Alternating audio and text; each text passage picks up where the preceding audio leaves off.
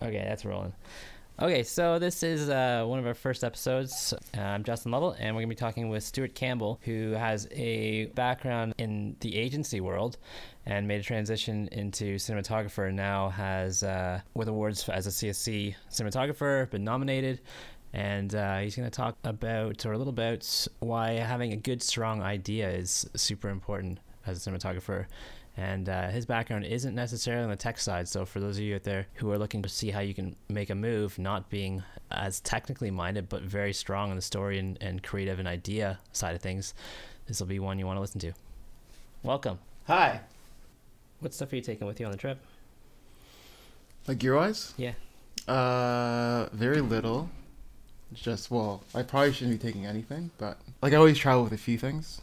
Yeah. If I'm shooting, like I travel with my Easyrig, and I'm traveling with some shape handles. I think that's it in terms of like gear. Shape handles. Do you get the telescopic ones or the regular ones? The telescopic ones, They're wicked, right? and they come in black. They come in full black now. I use them in um, gun mode or whatever. Like if you do low hand, low Mhm. angle stuff. Do you ever put the one arm so it bends out and up, so you Yeah. can hold it here and the background back Oh yeah, yeah, yeah, yeah. Yeah, you know all about that. yeah. Oh, it's like sometimes I prefer that to using the Easyrig too. And I always find there's always some little bit you can kind of like rest on your belt, just to hook it in, so you have a little bit of leverage, you know, so it's not too heavy. Yeah, once I got those, I was super happy. I use them on like all, like any job I do, any handheld. See, it's funny. Everyone's different because every handle that I've used before, your hands were, you know, like this, Yeah, and my arms would just get exhausted. Like so, then I got super long ones. Like I want to dig my elbows into my ribs. Yeah. So I can just like, because for whatever reason, this is really comfortable. So then when I got these, I realized I'm like, oh, I can turn the handles in.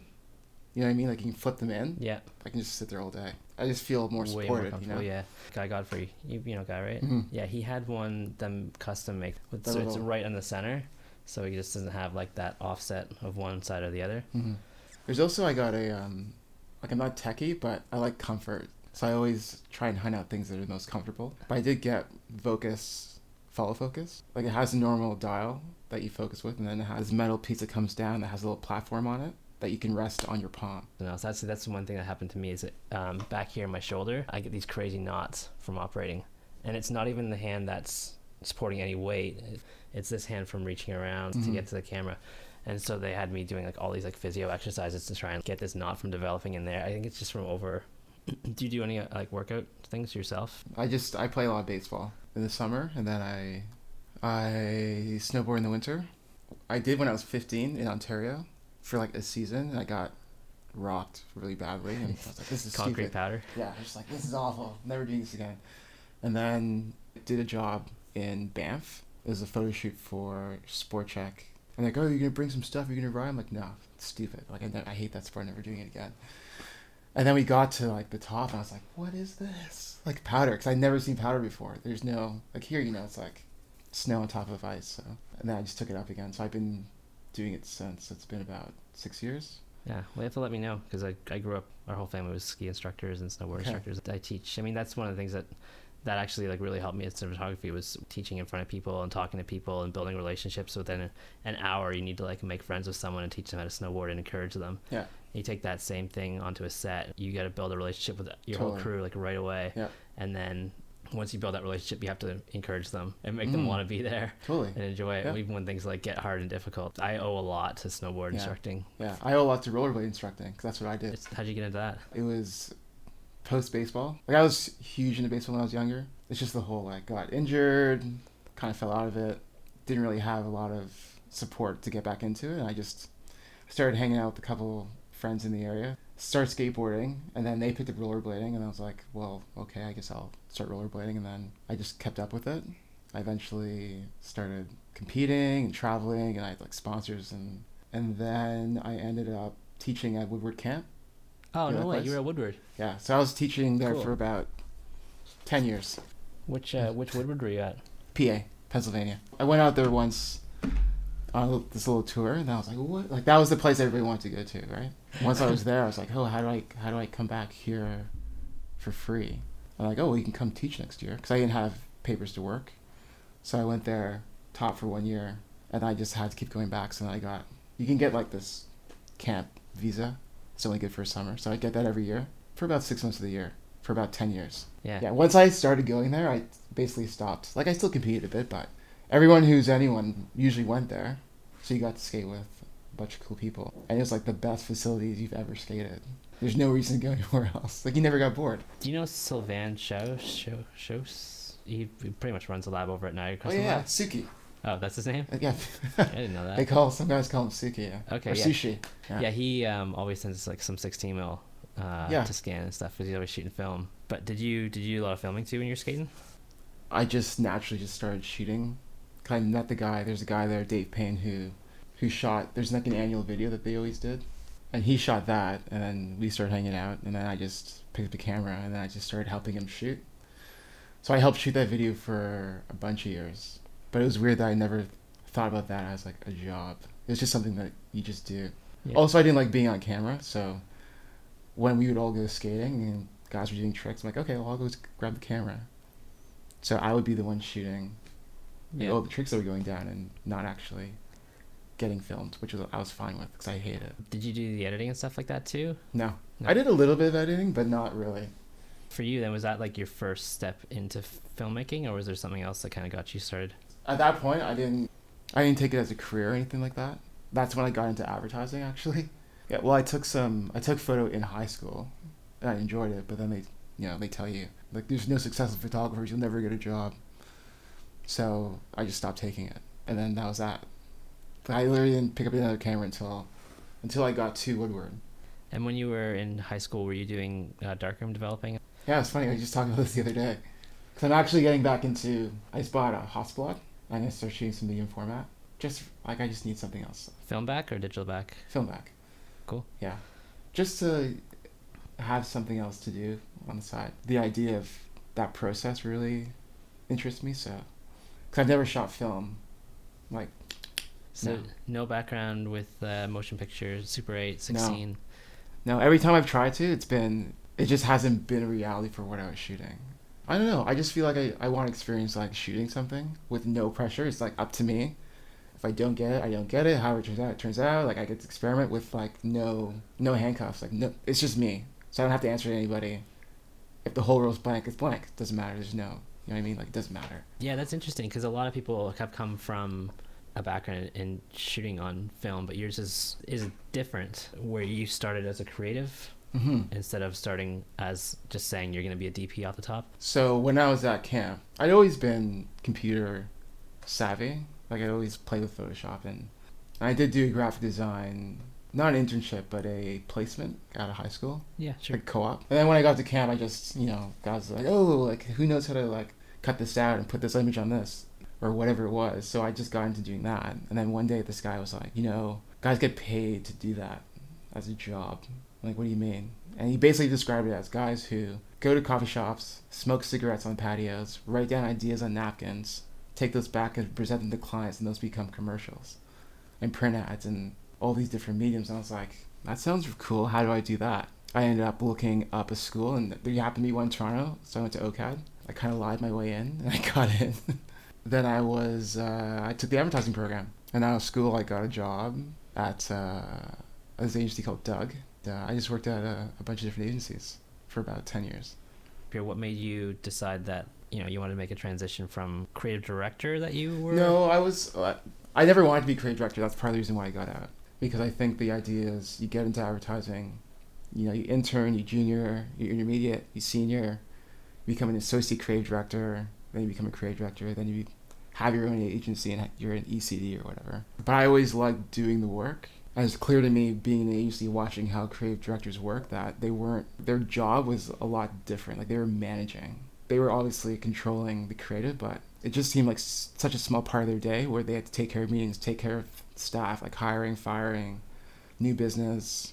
You know, like it just didn't seem like a job that I wanted because I liked doing the work. I was s- a senior, and at that time, I was at the best agency in Canada, and I was a senior, and I was like, if this is it, this sucks. And I'm like, I can't, I'm out. Like, I gotta do something else. Like, my ceiling, like, I could just see doing that at other places. It just wasn't fulfilling enough. And also, I think it's the, like, the way the industry was just changed. Like, I had a, an amazing three years at this one agency. I could argue that we were the best agency in the world. Like, we, we literally won everything we pitched. Everyone was winning awards. maybe like six or seven things a month. Like you're busy and you're working on half good stuff and half just like, you know, money makers for the agency. They didn't mandate it, but they did mandate it that you did your own personal work on the side. So while you're doing Maple Leaf or whatever, like Loblaws, Canadian Tire, whatever, you're doing less creative work. On the outside of that time, you're working on whatever you wanted, and they would find a client to give it to. So you could come up with like, oh, I have this great idea for a baseball bat. You come up with an idea for a baseball bat, you get it produced, and then you find a client to give it to. So you were balancing, you know, not so creative work with creative work. And then that all changed. Like those kind of ads were called dog walkers. Basically, industry wide, they said you couldn't enter a dog walker into an award show. So then everyone who worked in dog walkers were like, well, if I can't get an award for it, then I'm not going to work on it. Wow. So then you just all that creativity just kind of disappeared. Yeah, no kidding. And then it turned into well, you can only get awards for your everyday clients. It's not impossible, but it's really hard. Yeah, that's Especially if you have a roster of not good clients. yeah, that's a challenge. Yeah. At that point, I guess you decided you still wanted to be creative and you had to find a way hmm to have that outlet somehow. Yeah, like part of it was the variety. Like when I was at that last agency, I worked on it was an amazing campaign that we worked on. It was probably the best thing I've done or I did at that point in my career. But we worked on that one thing for a year, and it's, it was horrible. It's like there they didn't have enough clients to to have multiple teams working on multiple different campaigns. So you're on one one client, and that was it. So I was at my desk literally every day for almost a year. And I was just super bored. I can't just be at my desk. This is a desk job now. Where before, you're producing so much that half the month you're at your desk, half the month you're with a photographer, you're on a commercial, you're whatever, you know. The, the lifestyle changed for me. So the transition from being in the agency world to becoming a cinematographer, did you make a decision to start branding yourself as a cinematographer, or did you just kind of fall No. into it? I was really quiet about it for a long time. Actually, when I first thought about it was before I went to that my last full time agency. I was still telling people like, what do you have to do to get into shooting? Because I had some friends who were directors and some friends who were shooters, so I kind of just started asking questions and seeing what it would take to get in. And then actually on that job, Mark Zibert was directing, and I told him I was like, hey man, I'm thinking about becoming a DP. He's like, oh, that's awesome. So on this job, you're gonna do everything that DP does. And normally an agency person doesn't. Like you show up, you know, for pre-pro, and then you're just on the job. I was there for like all the location scouting. I went to like literally all the meetings that DP went to, almost. And then I just built a rapport with the DP, I just hung around with him for most of the job. It was Matthias Ruud. I don't know if you know him. He's a Swedish guy. He's amazing. But it was really good just to be in it at that level because it's a huge production. It's like a massive production. So it was really good to be in it and seeing how it worked at that level. It was like the best. It was the best education I ever could have got because there were things that went wrong. There were things that went perfect. It was and seeing it from both sides. It was just. I could have asked for a better education at that point. Did you work immediately in larger production work, or did you do some smaller things where it's kind of like one man band things? No, I did a lot of smaller things, just to start applying what I knew and like learning the gear and learning, just learning more about the craft itself. I did a few sm- very small. I just come up with these ideas and then I find somebody and we go shoot something. And most of the time it was just me and that other person.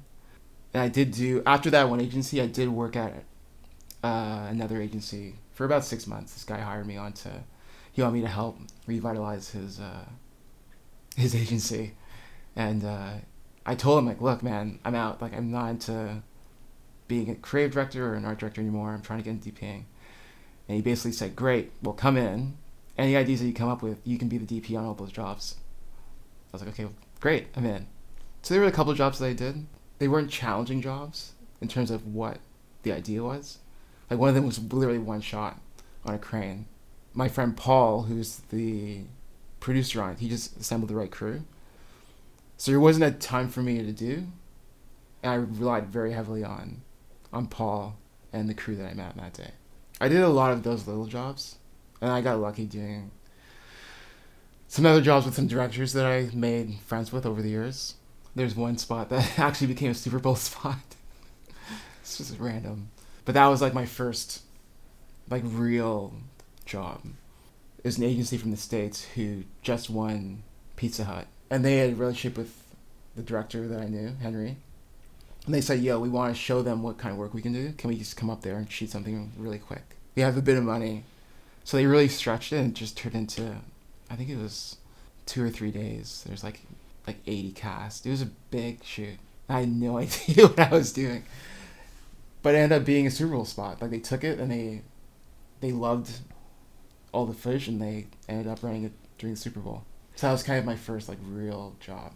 Do you find that your work as a DP, some cinematographers, it's not always the case, but some of them may be more focused on lighting. Some might be more focused on on story, maybe more focused on composition. Mm-hmm. What do you feel, because because of your background, is kind of like your strong suit there? In advertising, everything's the idea. Like you can't just go to any client and say, "Hey, here are a bunch of cool-looking images. Let's make this into a commercial," right? And the way it works, like I don't know, a lot of people know, but you sit down with your, there's usually a partner, so you, there's usually two of you.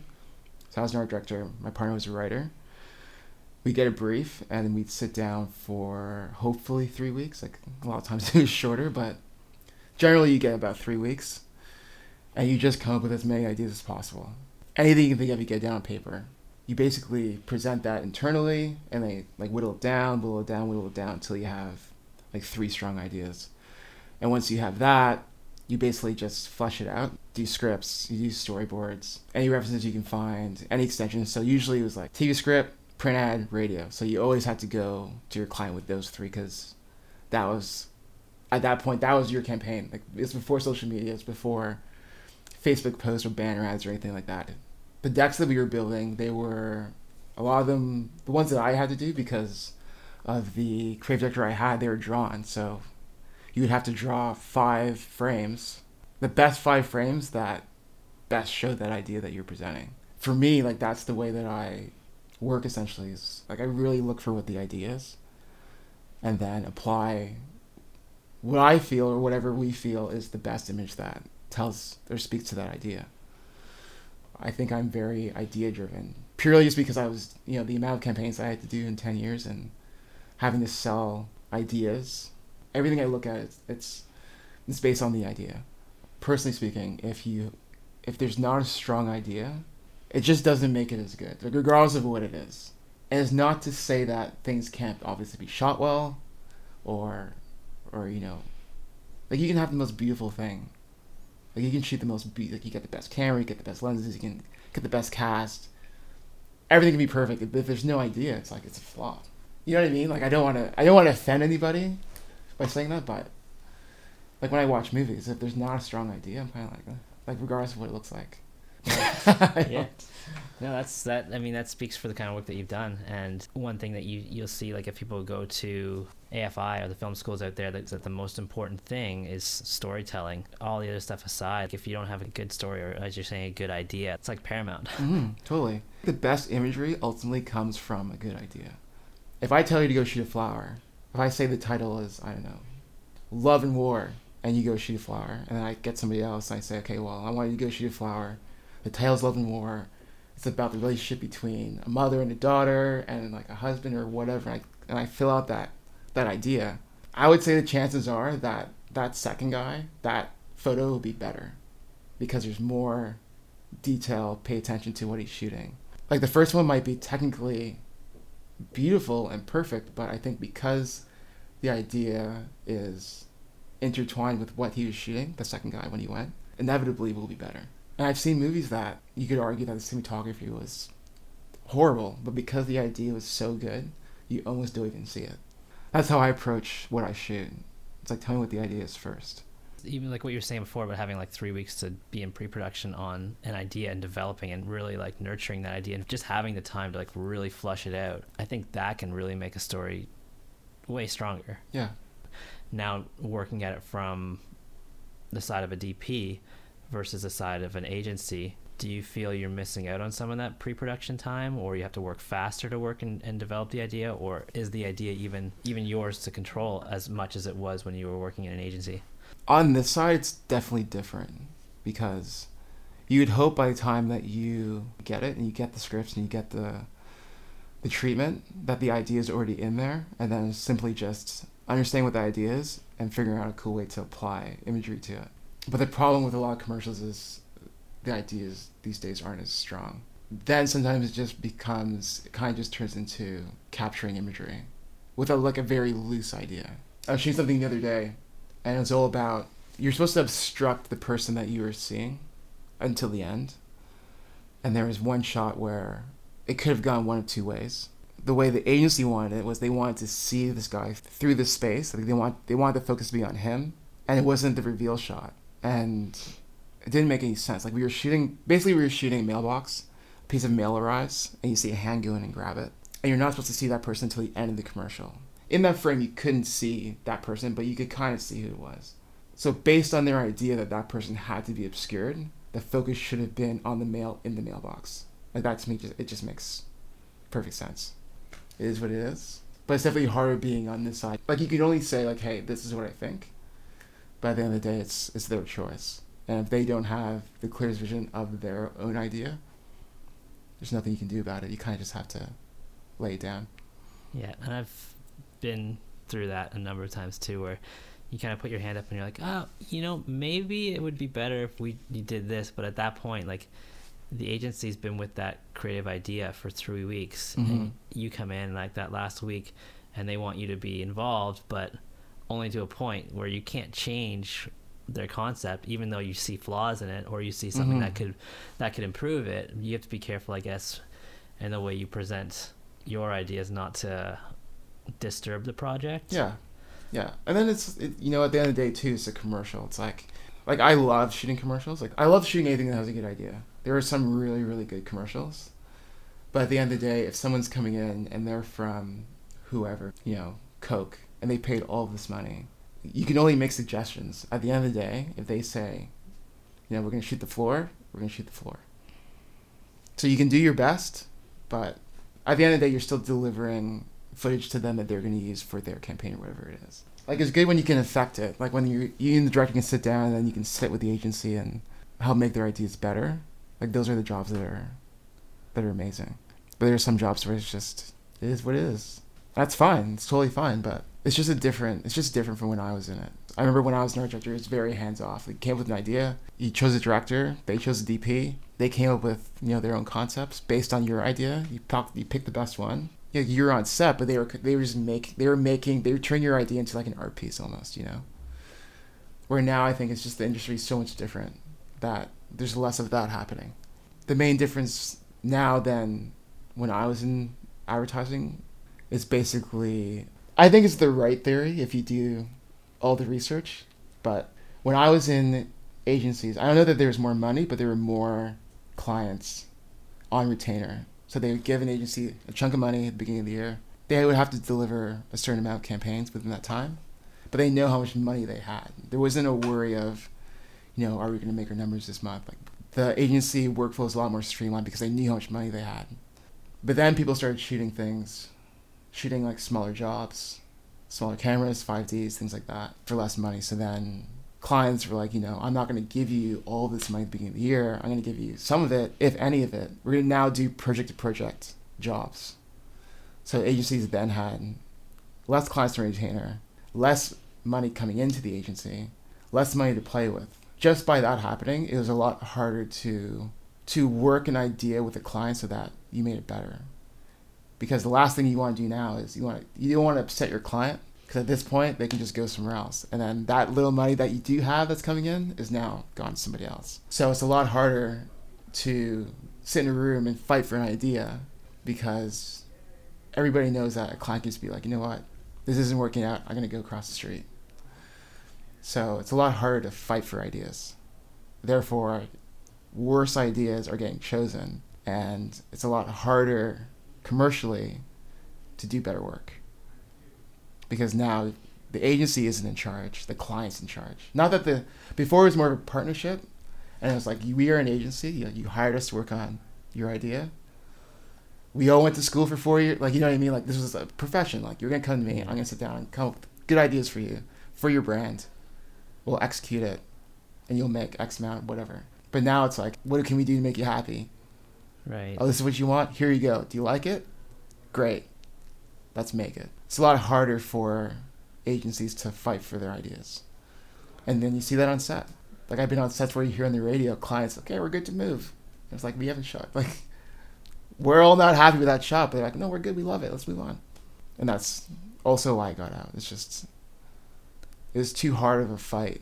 Like you weren't getting any support from your own agency because they were like, you know, we got to keep this client, we got to keep them happy. Let's just shelve that, shelve that little idea you had. It's fine, don't worry about it. We'll get them on the next one. Yeah, it sounds like there's a lot of factors that kind of making it hard to stay creative. Mm-hmm. Like the awards thing, not not accepting. I know that to me was the, the craziest thing, and then the even crazier thing to me was I just realized that those guys didn't actually enjoy working on that stuff. All they wanted was to win awards. Because I was still like, hey man, I got this cool idea, let's go shoot this thing. And they're like, well, what's it for? I'm like, oh, it's just to do. We're going to give it to whatever company, like PSA. Like I did a lot of not for profit stuff. But then people were less interested in working on that stuff because they weren't getting an award for it. And that to me was really disappointing because it's just like you, you don't even want to sit down and just work on something fun in amongst all this normal, uncreative work you have to do. Still blows my mind. Yeah, and I've seen that recently too in some of the work that we've done where other cinematographers have come to us who are guys that are extremely well established. They were, you know, in the 90s, they're doing music videos at top of their game, winning all these awards, all this stuff, getting all these accolades. And now they're not getting the same kind of awards because they're not the hot, fresh kind of guy. And they want to work on PSAs, they want to work on stuff because they realize their passion is actually in creating something that fulfills them as a cinematographer not just fulfills the boys club that gives them the awards mm-hmm. and like you know i feel rah rah i got this award this is amazing you know. Internally they're realizing that they need something more which is like what you've gone through but not from the cinematography side but from mm. the agency side but you're still doing work that kind of fulfills you on your creative end of things. Yeah. I still find that it's still hard to find some people just to shoot something. I think the industries are a little bit similar because you get hired for the best work that you've done as an agency, as a cinematographer, as a director, as whoever. Like you get hired for the best work that you've done, or you get eyes on your work for the best work that you've done. If you're working on jobs that aren't really for your real and are really a true representation of you as a director, cinematographer, whoever, but you're working, like you're not you're not really moving forward in your career that way because you're not filling your reel with the type of creative work that's at the level that you that represents you and represents yeah. what you want to do. I don't know. I feel like a lot of people just don't understand that because you can be a super busy DP, cinematographer, director, whatever, but if you're not working on creative things that people are interested in and that you can actually put on your reel, like your true reel, like this is the best work that I've done, then you're not moving forward. You have nothing to show. I don't think a a ton of people understand that that, that like that concept of you know you need to be doing stuff on the side.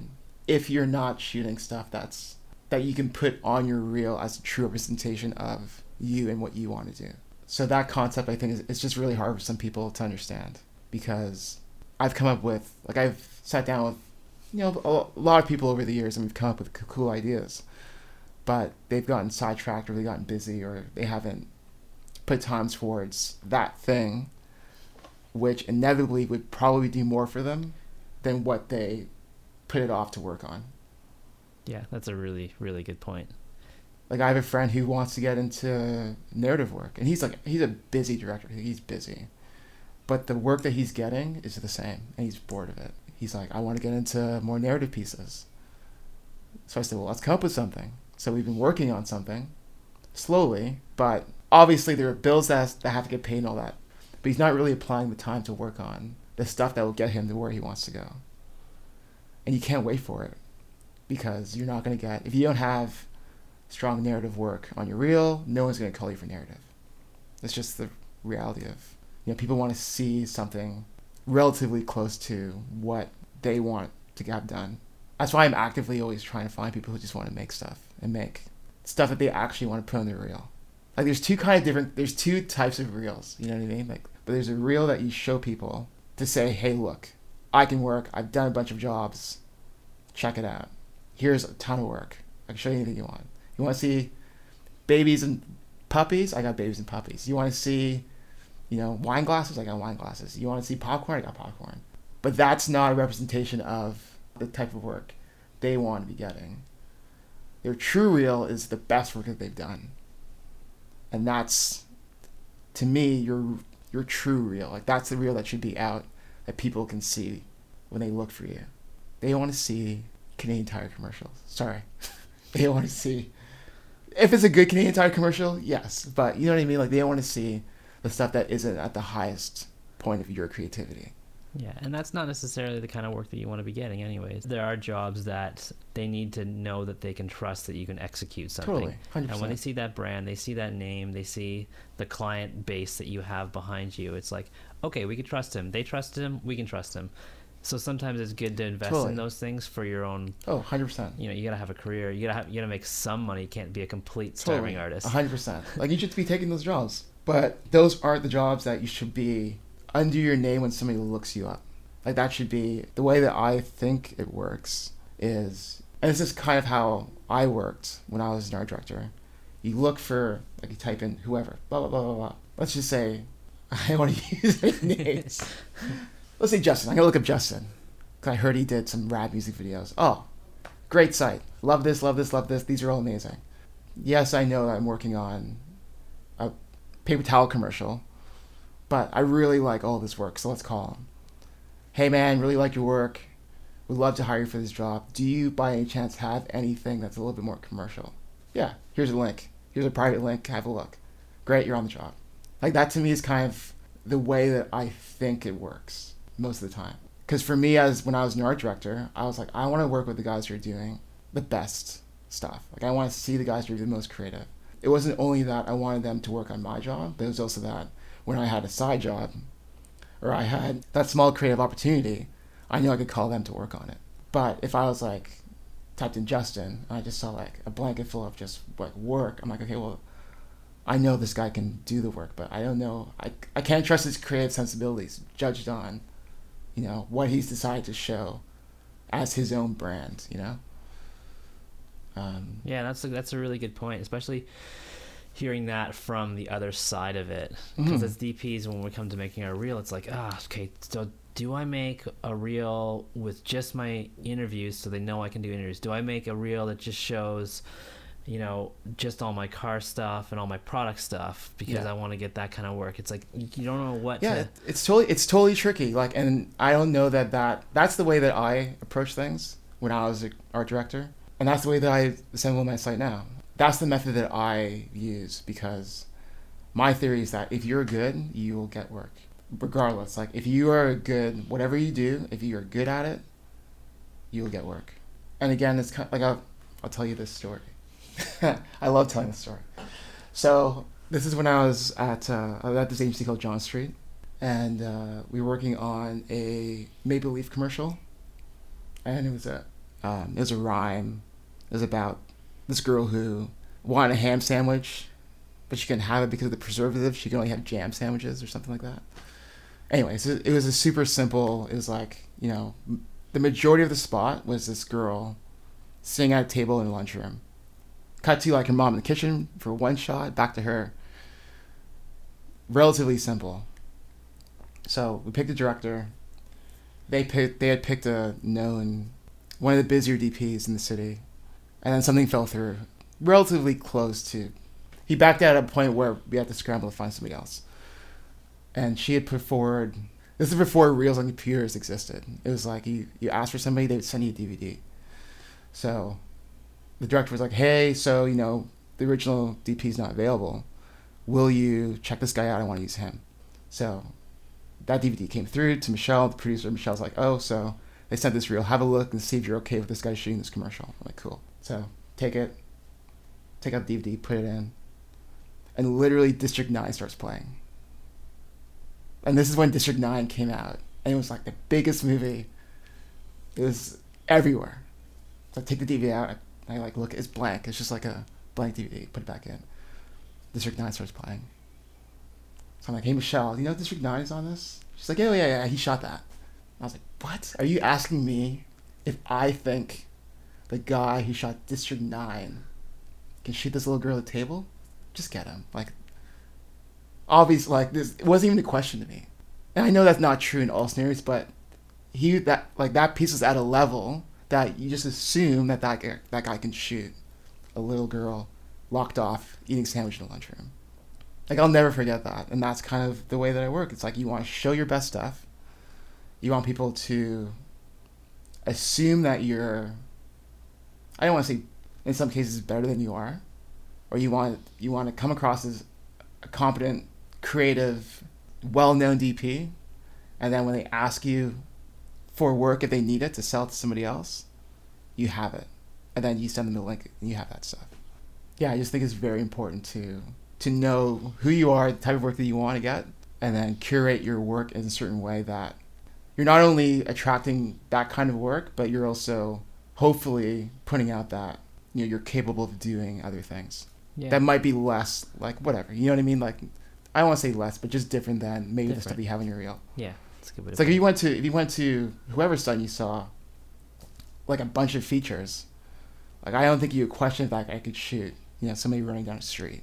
There's a certain I think there's a certain amount of trust that you that you give when you see a piece of that size or something of that level of creativity. You know.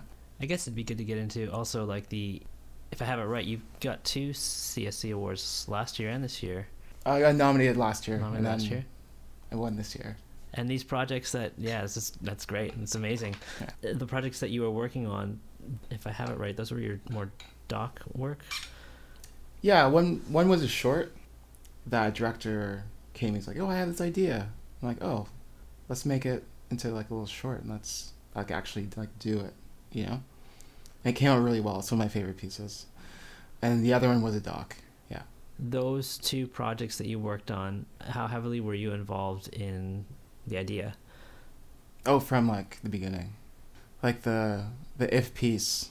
Uh, the director had an idea, and she wanted to shoot portraits, and she wanted to get the emotion of people through portraiture using film. So, yeah, just through like us working together, we brought in an editor that I knew, and we all just sat down. We like worked on the idea, and then it turned into it turned into black and white. I think it turned into super slow. The thing that really does it for me anyway is the audio. So that was something that came later. Like after we just talked about, we're like, it needs something else. It can't just be a bunch of emotions and like a track. Your website Mm-hmm. is a good representation of that as well, the way you've got that laid out with the main page right now, at least. Yeah, like I think it's it's always funny because I think it works it works well, but like I like how it looks on my site like that, but it doesn't mean anything. To, you know what I mean? Like there's no audio, so you don't know what it is. Yeah. So it's kind of one of those.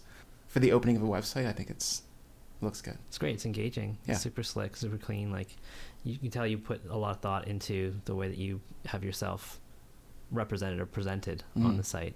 Yeah. StuartCampbellDP.com. You're you're obviously not coming from the tech side of things, coming from more of the creative and idea side of things. Mm-hmm. So when it comes time to somebody asking you about technical details to choose a camera system or to choose lighting packages, how do you find those answers? Uh, I think it, it it depends. It goes project to project, but like we were talking before, I'm not super. I would say I'm not super technical in terms of gear and all that stuff. Especially now, I think just the way that cameras are, super sensitive and a little bit of light goes a long way. I feel bad sometimes because you know you're on these commercial jobs and guys will set up like a bunch of lights. You're like turn that off, turn that off, turn that off, and then you're using like one light bouncing off like a, piece of fabric, and that's it, and a lamp. And guys are like super bored, and they're, you know, in the corner, like, why am I here? But I think li- you can do a lot with little, and I think that's just the way that that just the way that I like to work. I don't like a lot of gear around. I don't like a lot of cables. I just want to shoot things as naturally as possible. Like obviously, it depends on what it is. The stuff that I've been getting lately, it just lends itself towards the more natural side of things. So I want everything as real as possible. And I think you just kind of look at look at your scenario and build that accordingly. Like I was shooting a girl in the kitchen the other day, and that doesn't need a lot. Like for what we were doing, it doesn't need a lot of stuff.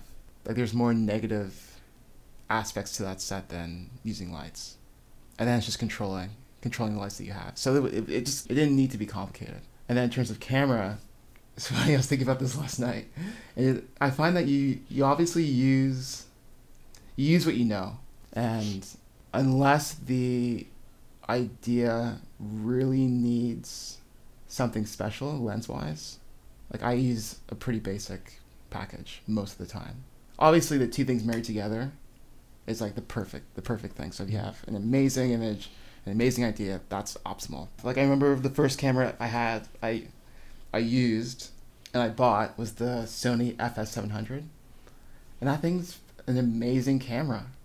Like if you're shooting something that's not too not complicated, like you don't really have to worry about like shutter speed angles or like if you're just shooting like a basic image, if you just need to get an image into the camera at 24 or actually 120 or 240, that camera is amazing. It's tiny.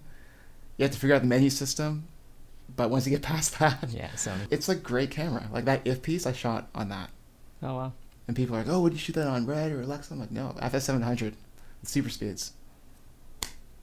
I think that just goes to show that you can really simplify things. It's just you don't need to get carried away all the time with lenses and gear and cameras and things like that. For me personally, Yeah. So when it comes to I just put the caveat in for me. You guys can do what you want. Well, no, I mean, if you look at the kind of work that you're getting and, and the accomplishments that you've had, it works. It, oh, it- thanks. yeah. because I'm doing a lot of commercials lately, there's just realities on set. Like I was shooting a, a chocolate bar commercial the other day, and once you looked at what you had to do, and you looked at the schedule, you're like, this has got to be, it's got to be an Alexa Mini, and like a stripped down, we gotta move quickly, and the camera's got to fit in these little, a lot of these little nooks, like that. A lot of the scenarios that you have to shoot in dictate kind of what camera you get to use. That didn't need anything more than super speeds at the end of the day if we talked about anamorphic at one point, we talked about a bunch of different lenses, but for what it was at the end of the day, super speeds were perfect. Because there's light, they were light, they look great.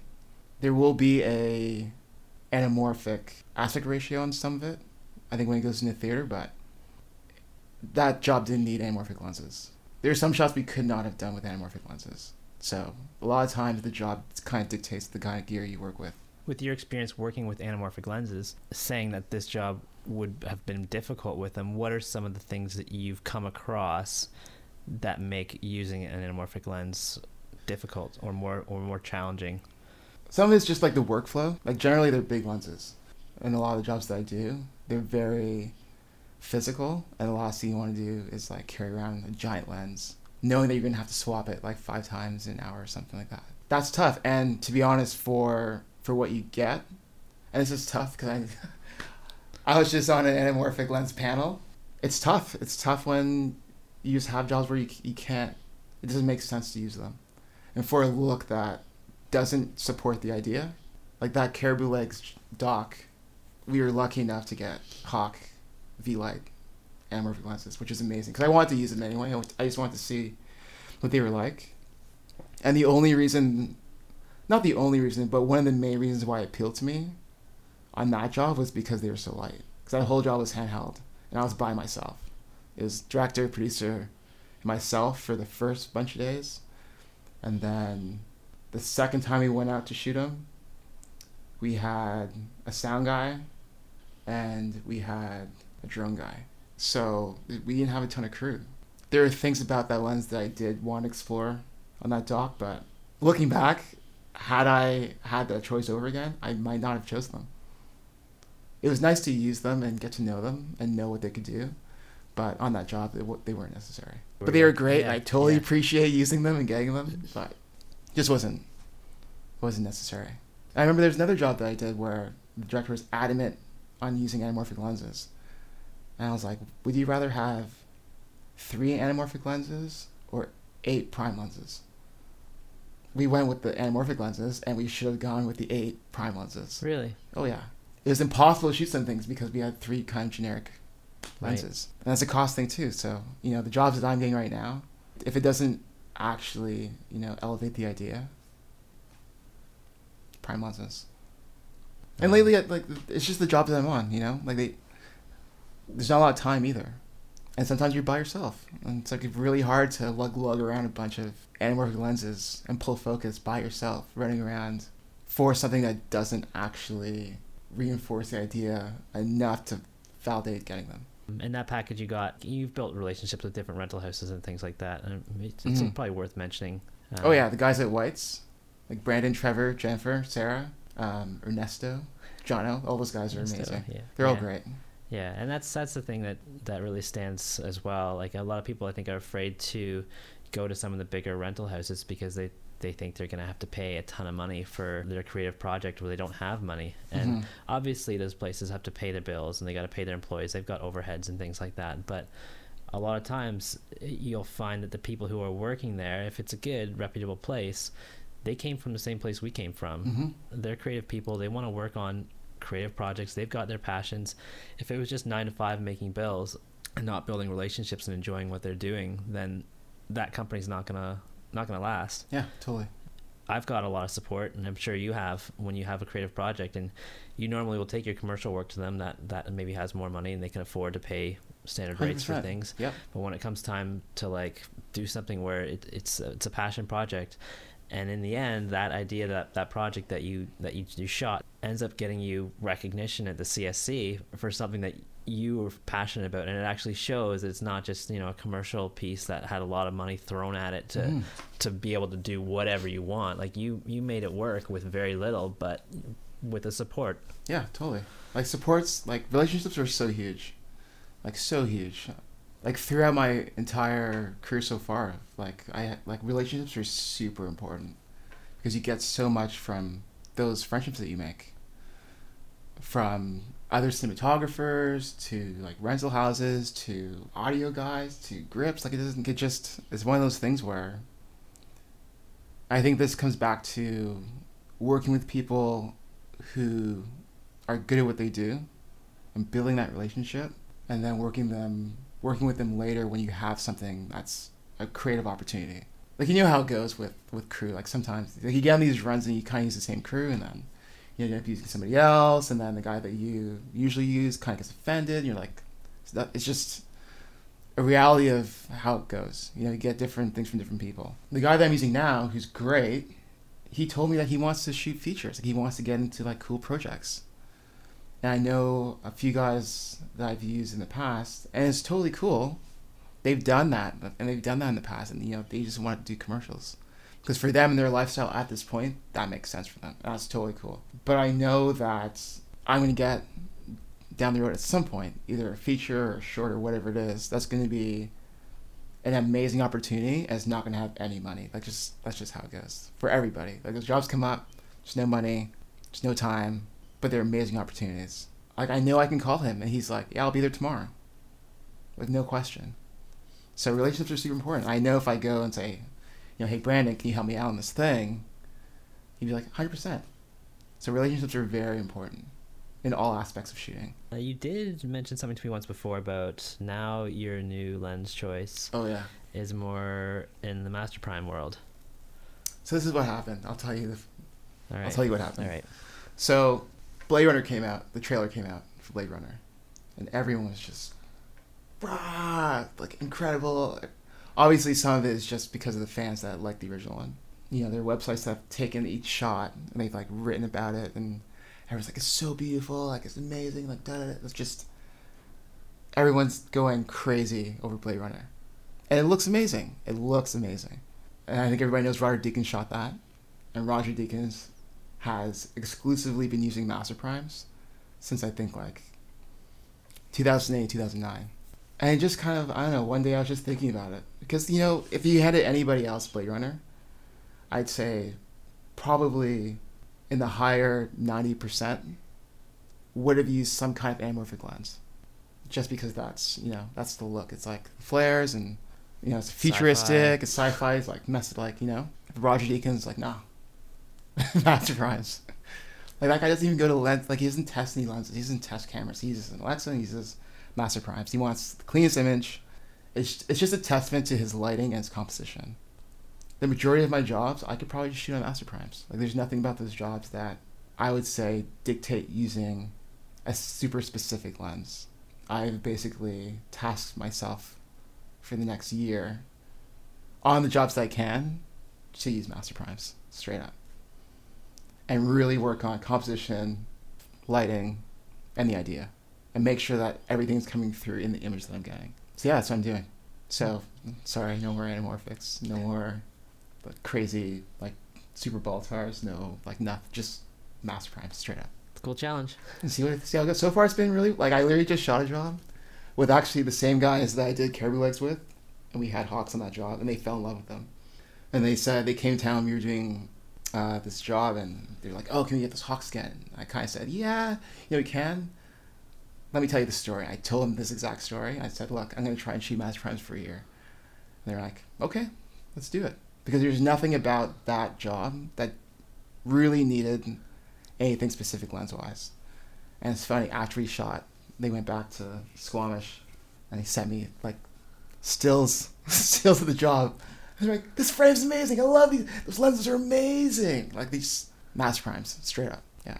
Yeah, and it's it's important to have that confidence too, like to Mm. be able to say to somebody, "This is what I'm doing. This is what I want to use. This is this is what's going to make it look great."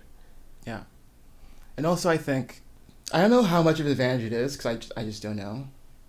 But for me, growing up in advertising and having so many commercials and so many uh, onlines and transfers, like I have a pretty good idea what you can do in the offline. I know it's very important to get what you can in camera, but there's a lot that you can do like really easily in post. So I have a pretty good relationship with the guys at Alter Ego, and like I work there quite often. I know how to manipulate an image to look a certain way outside of like lenses and cameras, so that helps a lot.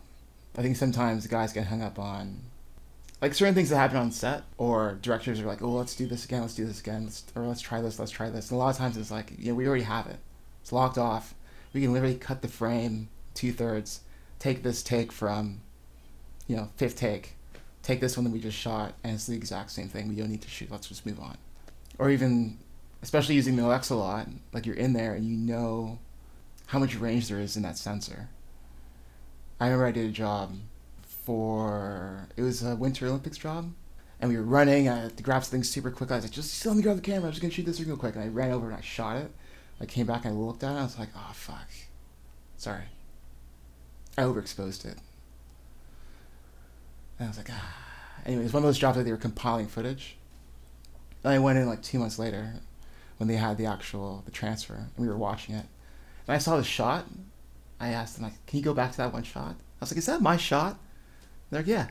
Like I could not I did not recognize it.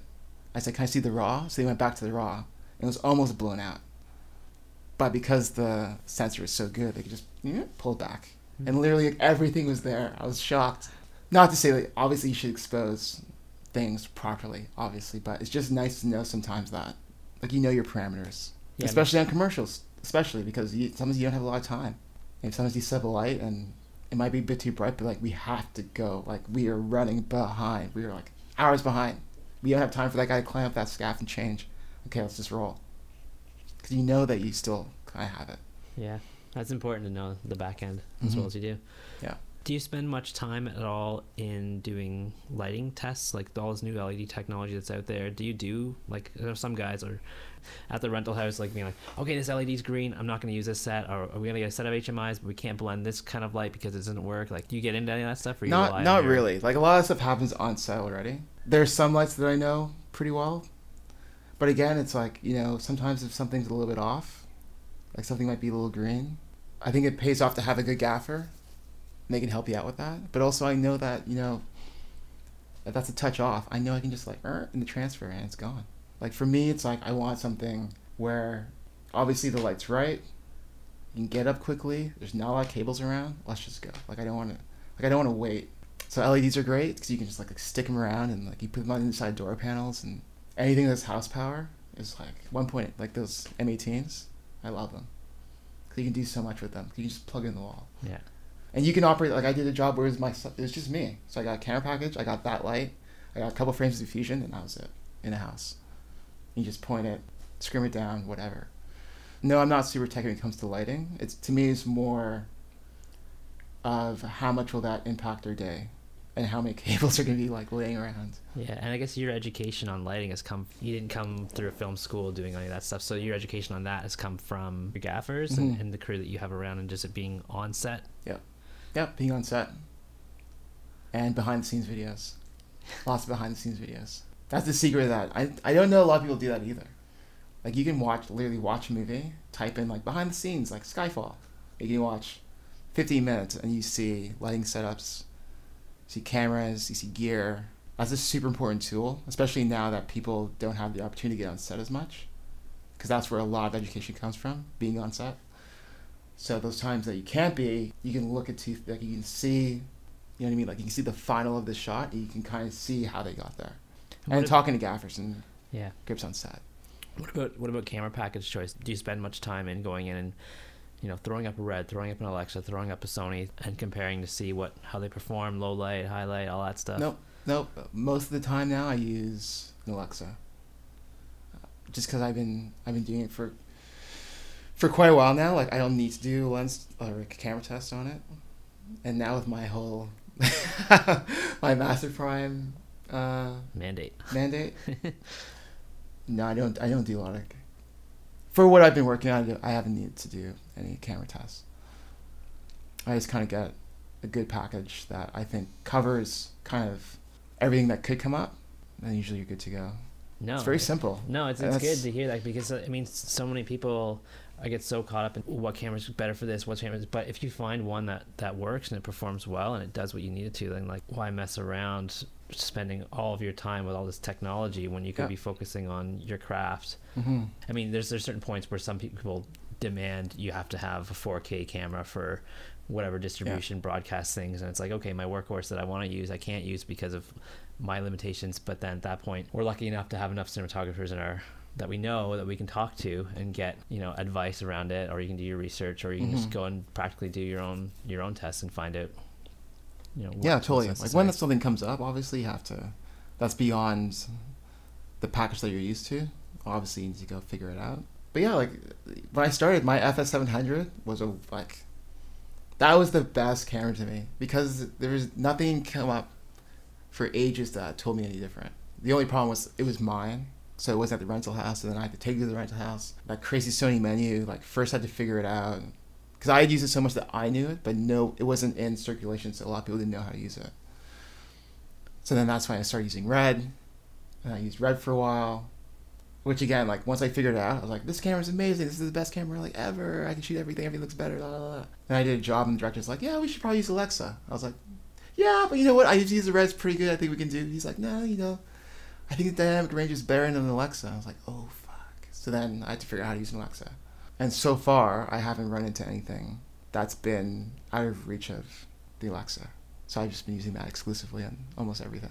Yeah, it's nice too because the back end workflow on it's it's pretty straightforward Mm, as well. Straight up, yeah. Yeah, I was watching a, another interview with Nick Bolduc, and he shot Two Lovers and a Bear, and they shot that on Alexa, and they shot ProRes. Like, they didn't even shoot RAW. Straight, like, he said they did tests, they couldn't see the difference. ProRes. It was either workflow being up there, it's just like, ProRes.